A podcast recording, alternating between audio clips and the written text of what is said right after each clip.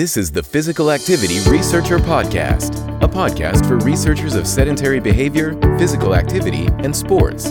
Join for a relaxed dialogue about research design, practicalities, and, well, anything related to research.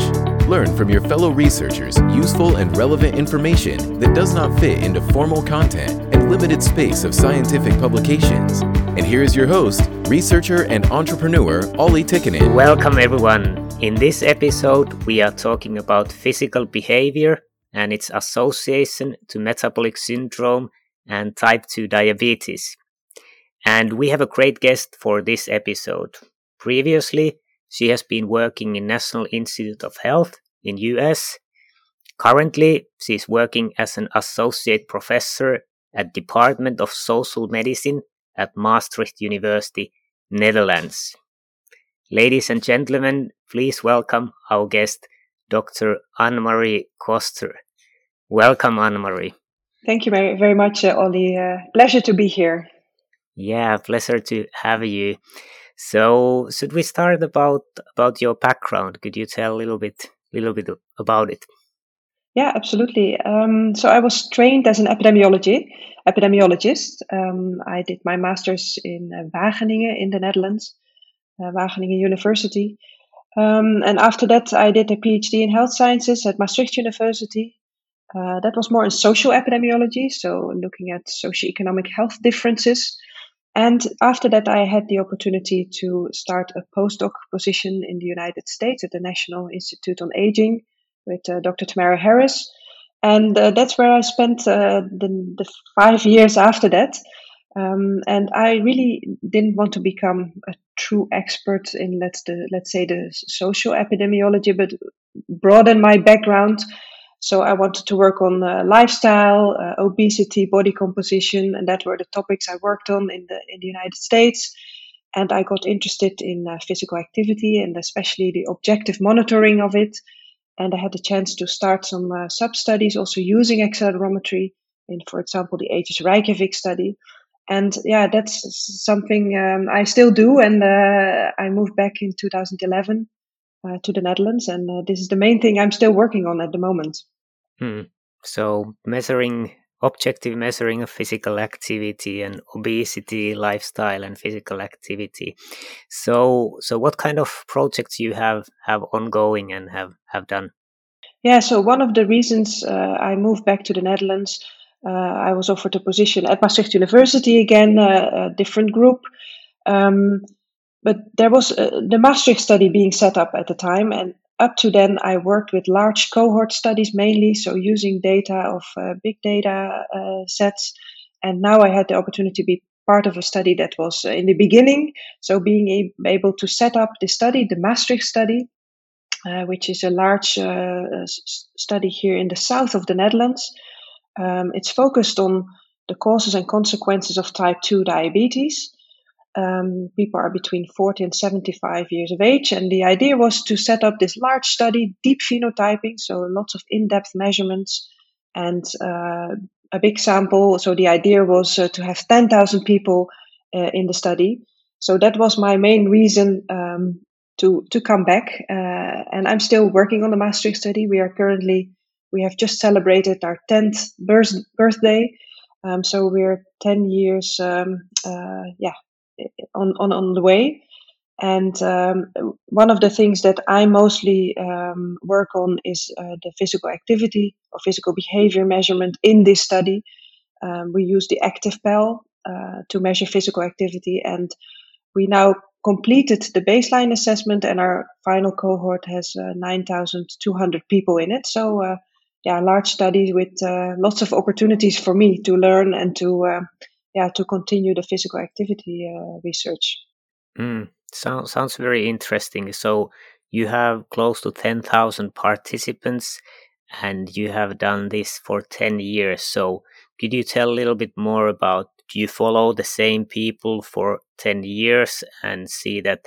If they get the type two diabetes, or how, how does the study study work? How is the design? Yeah, so we this is a at the moment uh, we have collected only baseline data in 9,200 people. So it took some time uh, to collect uh, all the data uh, over the years. Um, and we oversample uh, people with type 2 diabetes in order to understand the causes and consequences, but also to understand why is it that uh, people with diabetes, but also with pre-diabetes, have many other uh, chronic diseases.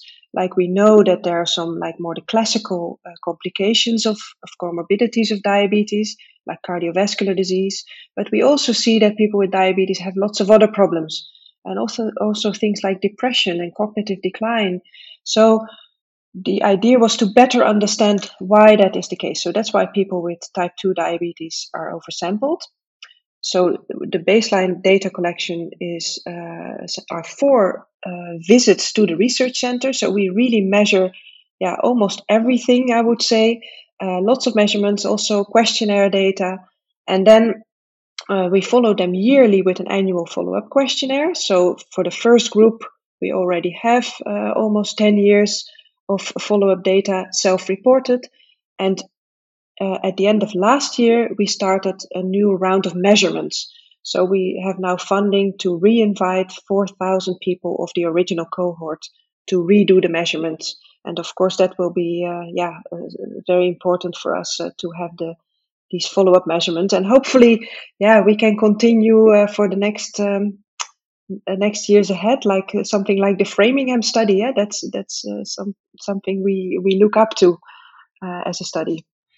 So, so you said that you have only finished the baseline in in ten years, and now now starting to do the first first follow up measurements. That's that's quite a bit of work.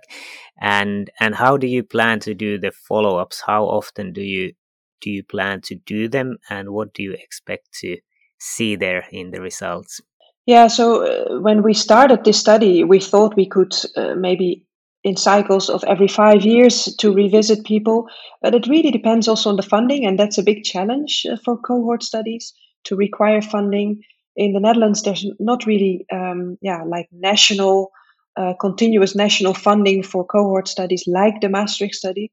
So uh, we are dependent on um, what are the possibilities. So I guess if you ask me, uh, what I would like to see is that we indeed follow them, follow a group of people and measure them every five to ten years again. Um, because, but that really depends uh, on the funding, uh, unfortunately. And what we expect, I think, one of the we can already uh, we have already looked at many things. We have learned a lot of things already from the study, but of course, it's it's much stronger now if we can. Um, uh, we looked at associations because the study was cross sectional until now. Um, but we do need longitudinal studies uh, in order to yeah to distinguish the causes and effects. Um, and that yeah that is our challenge for the next uh, next years ahead. Mm. and and what kind of things you you found out in the cross sectional part of the study? Yeah so so if to, to focus a little bit on on my own topic so um, we have activPAL data in um, in now almost 9,000 uh, participants um, we started analyzing data of the first 3,500. Uh, we started uh, that with a PhD student at the time in uh, 2015 16. Um, and one of the first things we looked at is how physical behavior, and particular sedentary behavior, that's one of my interests, is associated with uh, type 2 diabetes. And at the time, now there are many more studies, but at the time, this was the first large posture-based accelerometry study on this topic, um, and we showed that yeah that the more people sit, the higher the risk of having diabetes. So uh, to give you a sense of the effects that we found, uh, we found that each additional hour was of sitting time was associated with about a 20% increased risk of having type 2 diabetes. And this was independent of um, yeah, the regular confounders like cardiovascular uh, risk factors, other lifestyle factors, but also independent of um, yeah, exercise or moderate to vigorous physical activity. So it looks like it looked like that sedentary behavior was associated with diabetes, independent of um, of physical activity. So that was uh, one of our first uh, papers on the uh, on the physical activity side, let's say. Yeah. So so you said that one hour increase in sedentary behavior increased the risk 20% independent of exercise. That's that's quite a big big increase, and and is it over a certain threshold, or you look like the whole kind of continuum, and how much people were were sitting on on average, or what was the range about uh, in in sitting time? Yeah, so we looked at the whole, the whole continuum, um, and on average in our study, uh, so people are between 40 and 75 years of age. In the group without diabetes, people were sitting on average nine hours a day. So that was, yeah, it's quite high, I would say. Um, and in the pre-diabetes group, it's already a bit higher, about nine and a half hours a day. And in the diabetes group, it's it's 10 hours a day. So between those without and with diabetes, there was a one hour difference um, in, in sitting time. Of course, all unadjusted, but just looking at uh, the amount of sitting time, quite a, quite a difference. Yeah, I, I, I fully agree. It's quite a quite a difference and quite a considerable founder how, finding. How how confident you are that this is really so, and there's not not big confounding factor or something that explains it, but that the type two diabetes risk would would really be so strongly related to sedentary behavior? Good question, because uh, first thing, of, of course, we have to realize that these are cross-sectional findings, eh, so we cannot distinguish cause and effect. Uh, you could argue that maybe maybe because people were diagnosed with diabetes, they were sitting more because of it. Um, so, uh, although even others would say when people get the diagnosis of diabetes, they may they may um, get a slightly healthier lifestyle and even move a little bit more. We don't actually see that. But of course, that is one limitation. It's cross sectional.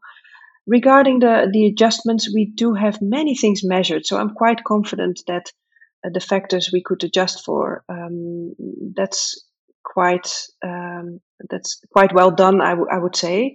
Um, so but yeah of course uh, we we should uh, when once we have follow-up data um, on the measurements we we could really um, uh, distinguish cause and effect and could look if sedentary time at baseline uh, predicts incident diabetes we have one project ongoing where we look at the self-reported diabetes um, we are currently in the analysis uh, phase so i don't really have the results yet but that will be uh, a first step towards uh, longitudinal uh, data.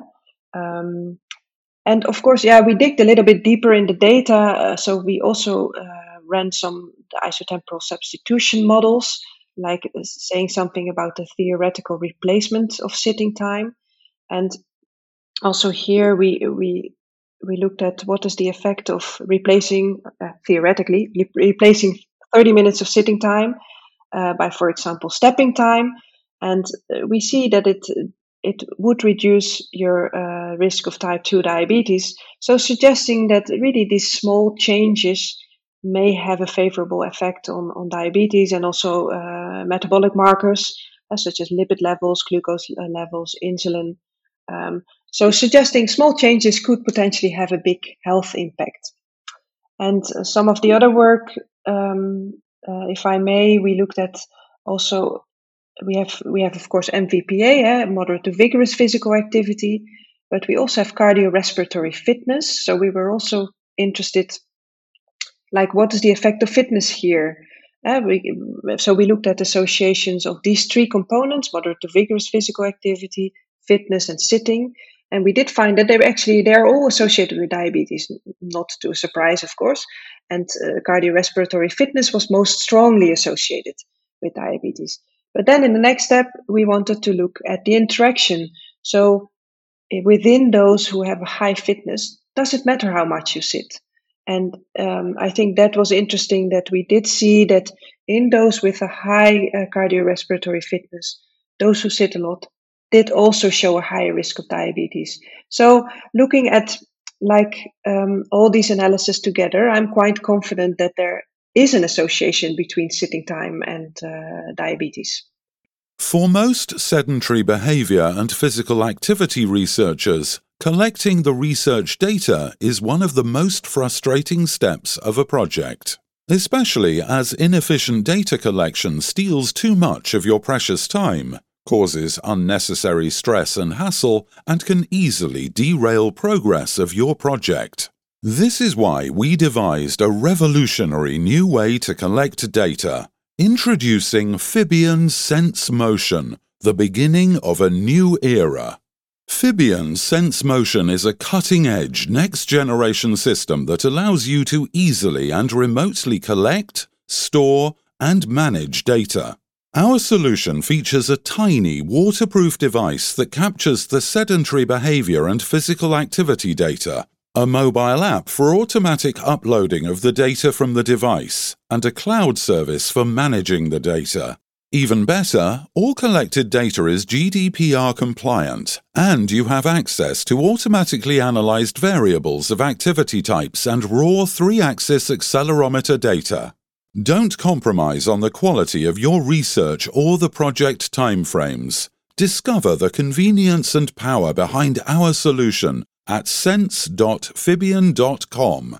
That is S E N S dot Fibion.com. Fibion, created by researchers for researchers.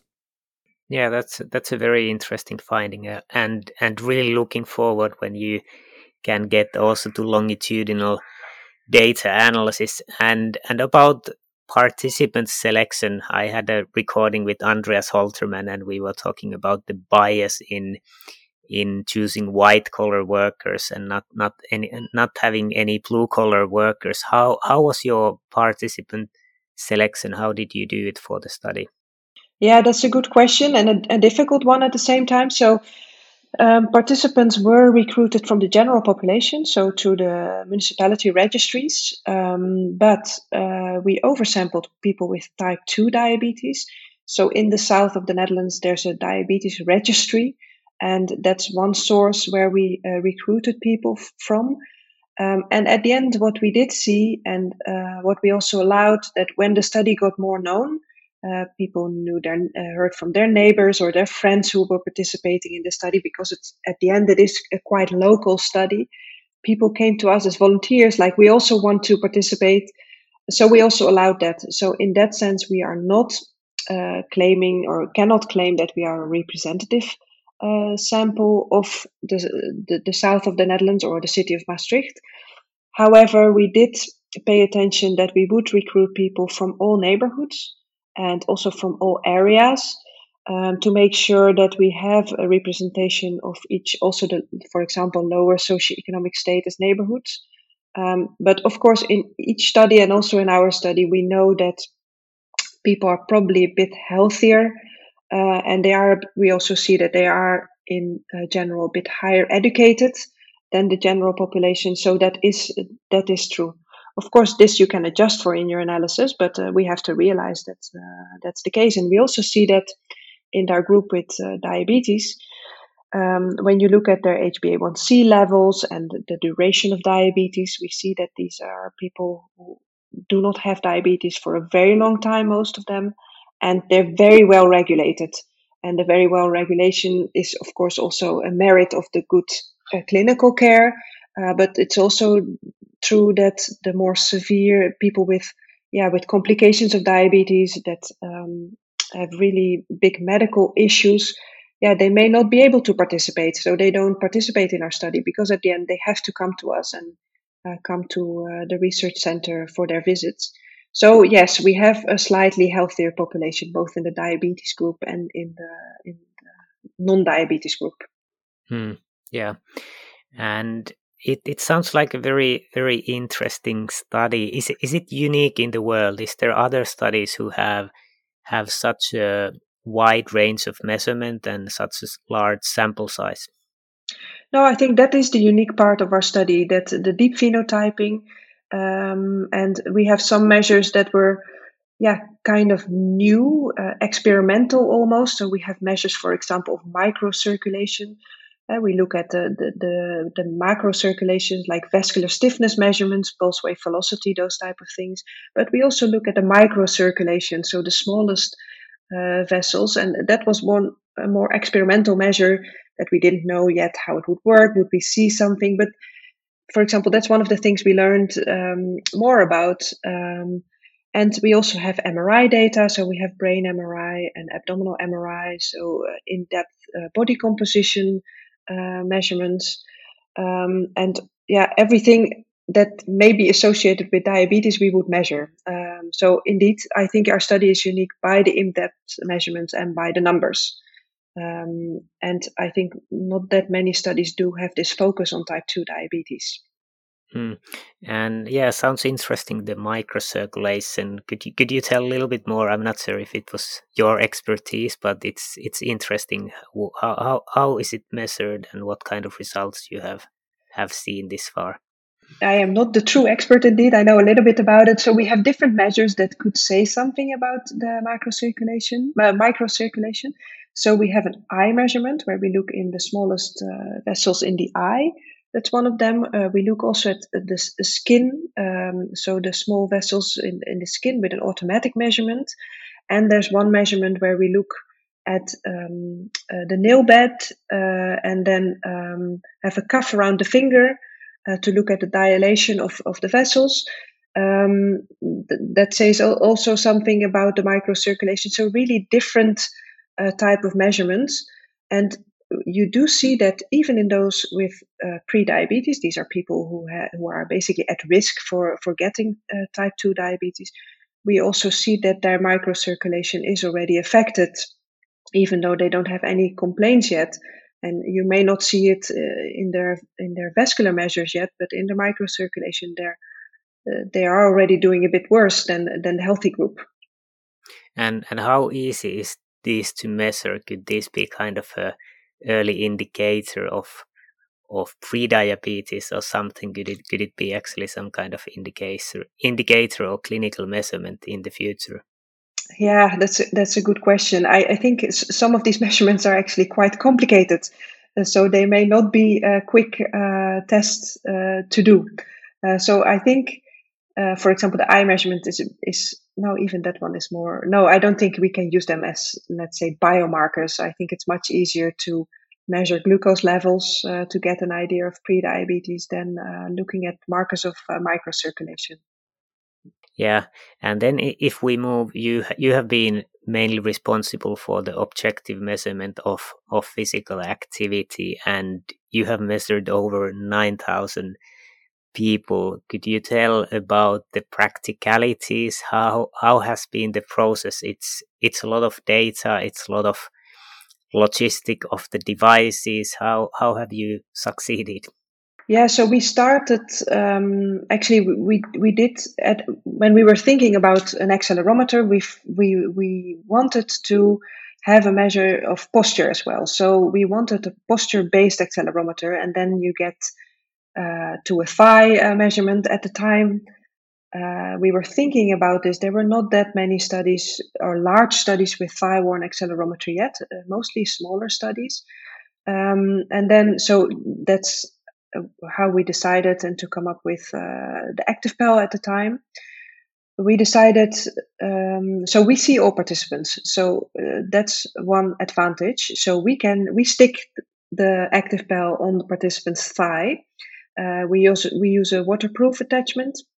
So we waterproof it, then use the Tegaderm to attach it, and then we ask people to wear it uh, one week continuously if it falls off or if people want to take it off, uh, then they can bring it back. We don't advise them to put it back on themselves unless they sometimes people are really fanatic participants and come back to us to reattach it. So then we do it. But in principle, we ask people um, to just leave it on a week, take it out, take it off themselves, and bring it back to the research center.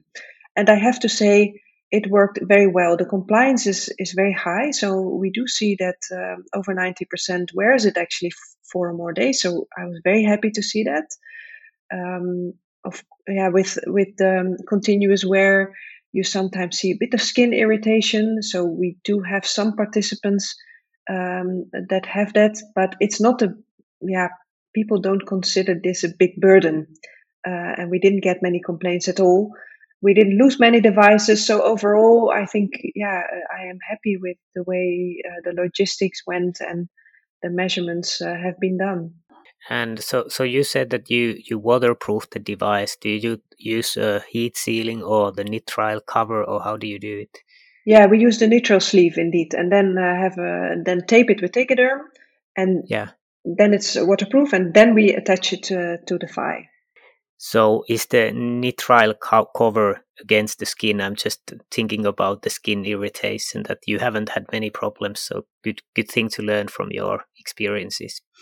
Yeah, so so uh, I think what gives the skin irritation sometimes, and I have had it myself at some point after five six days, you think it starts to itch a little bit. It's not necessarily the waterproofness of the device, but it's more the tegaderm that you want to take take off at some point. Um, and it, it it causes sometimes a bit of redness. I mean, no serious complaints really. Um, and we now also use it in a trial and where where, where we ask people to uh, wear an accelerometer multiple times, so every three months, and people do it. They don't complain. It's it's it's it works well. And and how is the how is the percentage? How many people on on average? A ballpark ballpark figure. How many people have skin irritation? How many actually have real problems with it? Actually, I don't have the numbers. Um, no, I don't have these numbers, but I I hear from the people who are um, getting the devices back at the research center that some people mention it, but uh, no serious complaints. So it, it's um, no remarkable uh, numbers. Otherwise, I would have known it. Yeah. Mm, yeah. yeah. All right, sounds good. So you you attach the device to the thigh, and then they keep it, and and it has all been going good. How how is the how many devices you need for for this to measure 9,200 people? Actually, not that many because we uh, have we have taken so many years um, to collect data. So I think at when we were collecting data at the maximum speed, with speed which was 2,000 participants a year, um, I think we needed a little bit over 100 devices um, so not that many because we yeah we reuse them uh, all the time.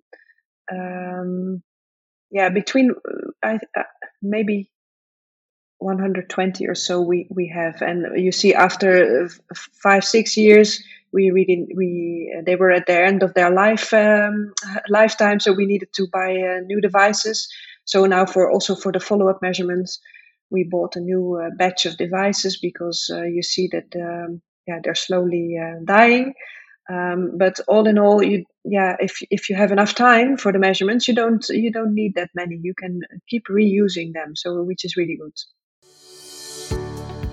Thanks for joining us this week on Physical Activity Researcher podcast. If you like the show, make sure you never miss an episode by subscribing or following the show on Twitter. This podcast is made possible by listeners like you. Thank you for your support. If you found value in the show, we would really appreciate a rating on Apple Podcast or whichever app you're using. Or if you would, in a real old school way, simply tell a friend about the show. It would be a great help for us. We have a fantastic lineup of guests for forthcoming episodes so be sure to tune in. Thank you all for your support and have a great day.